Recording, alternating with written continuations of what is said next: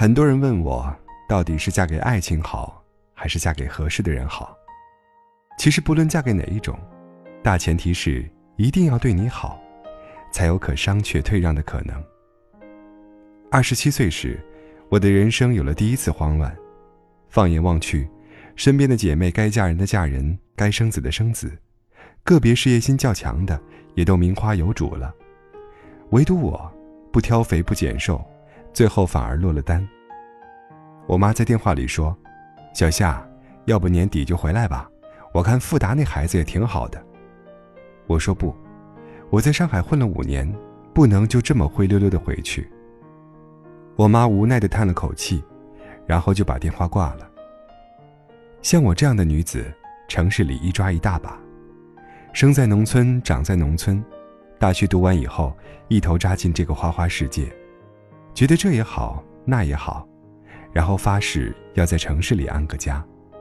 一部分想要靠自己的能力实现愿望，于是拼命工作，努力赚钱。但是这些人多半阵亡了，最后不得不随着某批逃离北上广的人撤回根据地。他们都太高估自己的能力了。要知道，女人的黄金期很短，走向社会已经二十四岁，在乡下已是当嫁之龄。若三四年没有拼出个成绩，转眼就奔三去了。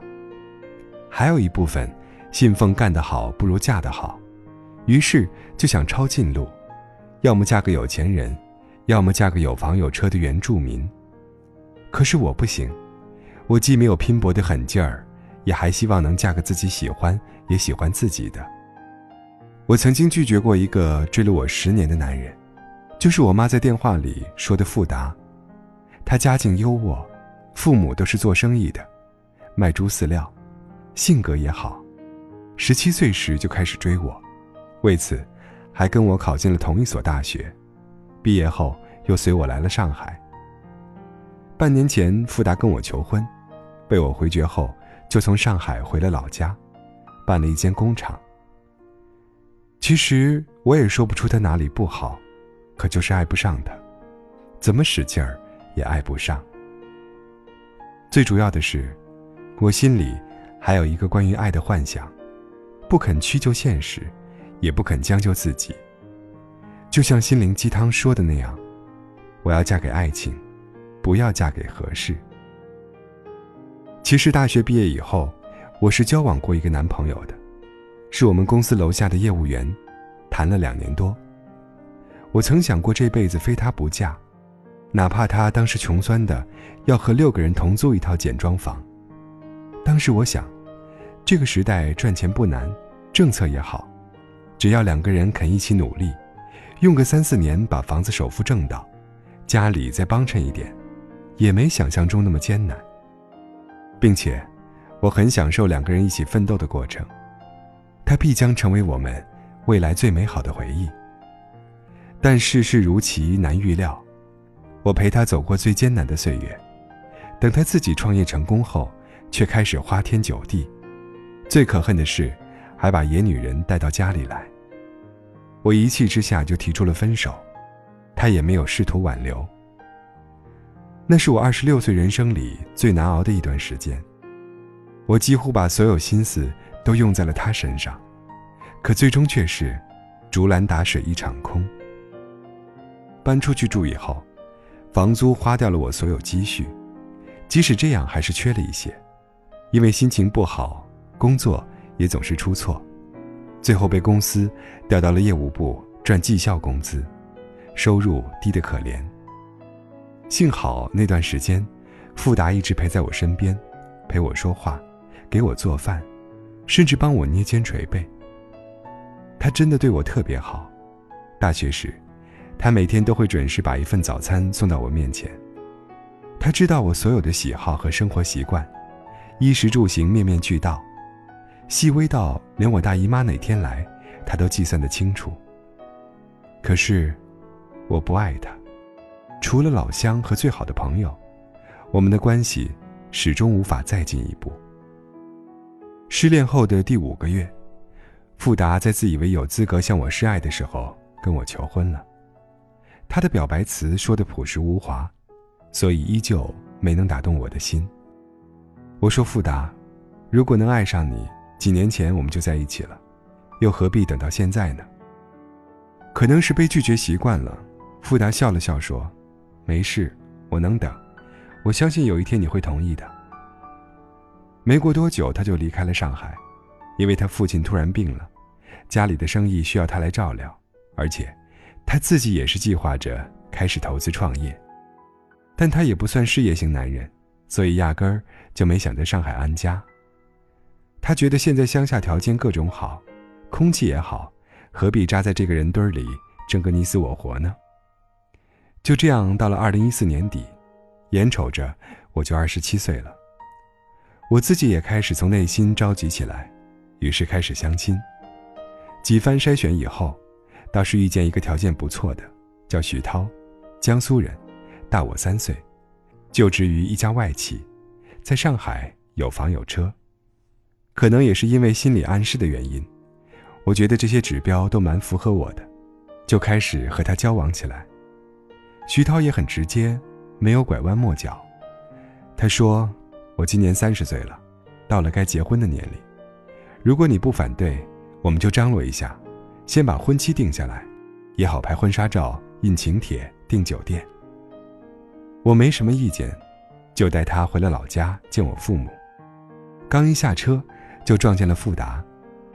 原来他是刻意来接我的，也顺便看看我找的男人啥样。我给他们之间做了介绍，富达依旧达观的笑着。热情洋溢的给徐涛介绍我们这儿的乡土人情，时不时还开两句玩笑。我父母见了以后，偷偷跟我说：“你要是喜欢，我们没什么意见，但总觉得不如富达好。”我妈说：“你不在家时，富达三两天就来家里一趟，买很多东西不说，还帮你爸干活呢。”我爸也这么念叨，他说：“人家富达现在好歹是个老板了。”可一点架子没有，对谁都好，十里八乡没有不夸的。我白了他们老两口一眼，说：“还说没意见，这明摆着就是不喜欢徐涛。可我觉得他身上优点也很多呀。”我爸妈没再说什么，毕竟徐涛现在看上去还真的是不错的。就这样，我和徐涛回了上海，开始筹备婚礼。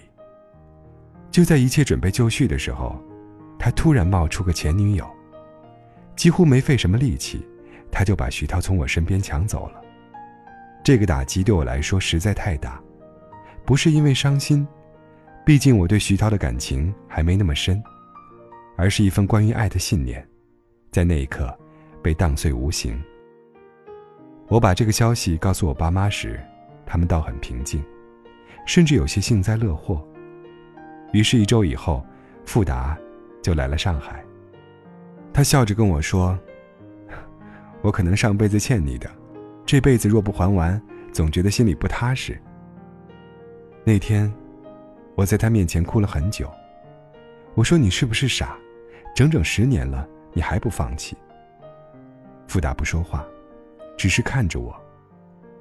过了很久，他才说：“回去吧，大城市也没想象中那么好。”于是，我收拾收拾东西，就跟他回了乡下老家。不是大城市不好，而是这里再也没有值得我留恋的人了。富达依旧像往常一样陪我疗伤，他就住在我邻村，所以每天都会来家里。我爸妈也是热情的招待他。不久以后，富达带上丰厚的礼品又来求婚了。这一次，他可能是对我说了人生中。最多的一次话。他说：“小夏，我们认识了整十年，已经足够了解对方的优点和缺点。如果你相信我对你是真心的，余生就让我来照顾你吧。我一度以为这辈子只能做你的知己，你的好友，所以只要看到你好，我就开心，不会去打扰你的生活。可能是上天看到了我的赤诚。”又把你送回了我身边。那这一次，我不能再错过了。富达说：“请你嫁给我，顾小夏，我会疼你、爱你、宠你一辈子，不离不弃。”我说：“如果我拒绝呢？”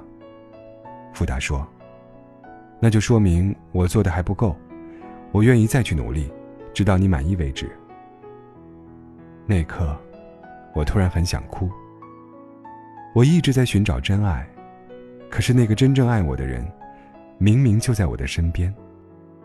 所以这一次，我不能再错过了，否则，连上天都不会原谅我的。订婚礼那天，来了很多亲朋好友，同学悄悄告诉我说：“顾小夏，你一定不知道，大学那会儿。”富达为了能让你每天都吃上营养早餐，五点钟就要起床，做好了再给你送过去，而你一直以为那些都是买来的，这样的事儿他坚持了整整四年。眼泪从我脸上不受控制的滑了下来。其实我是知道的，只是当时并不会让我心动。可现在再说出来，突然觉得，自己曾是那样的幸福。什么样的爱情，才是最好的爱情？钱钟书这样说过杨绛先生。遇到他之前，我从没想过结婚的事。和他在一起这么多年，从未后悔娶她。他们的婚姻细水长流，一个心甘，一个情愿，几十年如一日，不曾改变。或许，陪伴就是最好的爱情。富达像是一个治愈系的创可贴一样，一路陪我走了十年，不曾改变初衷，哪怕我与别人在一起的时候，也没有放弃对我的好。所以，我要嫁。我才不要再听什么，不要嫁给合适，要嫁给爱情。若两个人都不合适，哪还有爱情可言？城里又怎样，乡下又怎样？穷一点如何，富一点又能如何？只要两个人是真心相对，在哪里都会爱得甜蜜。困苦再多，也能过得幸福。所以，姑娘们，别再咬牙坚持寻找什么灵魂伴侣了。只要你肯回下头，看看一直在身旁，默默温暖你的人，你会发现，也许那个真爱。就在身边。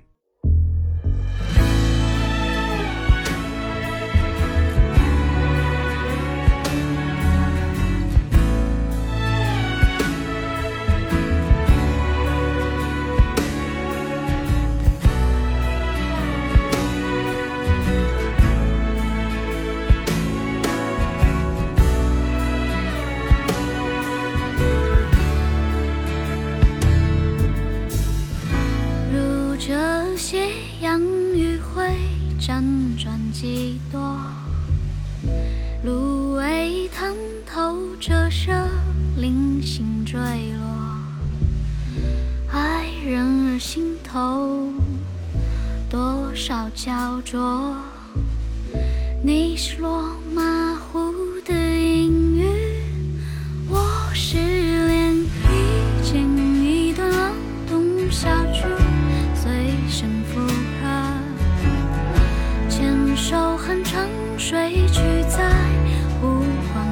色，爱人儿心头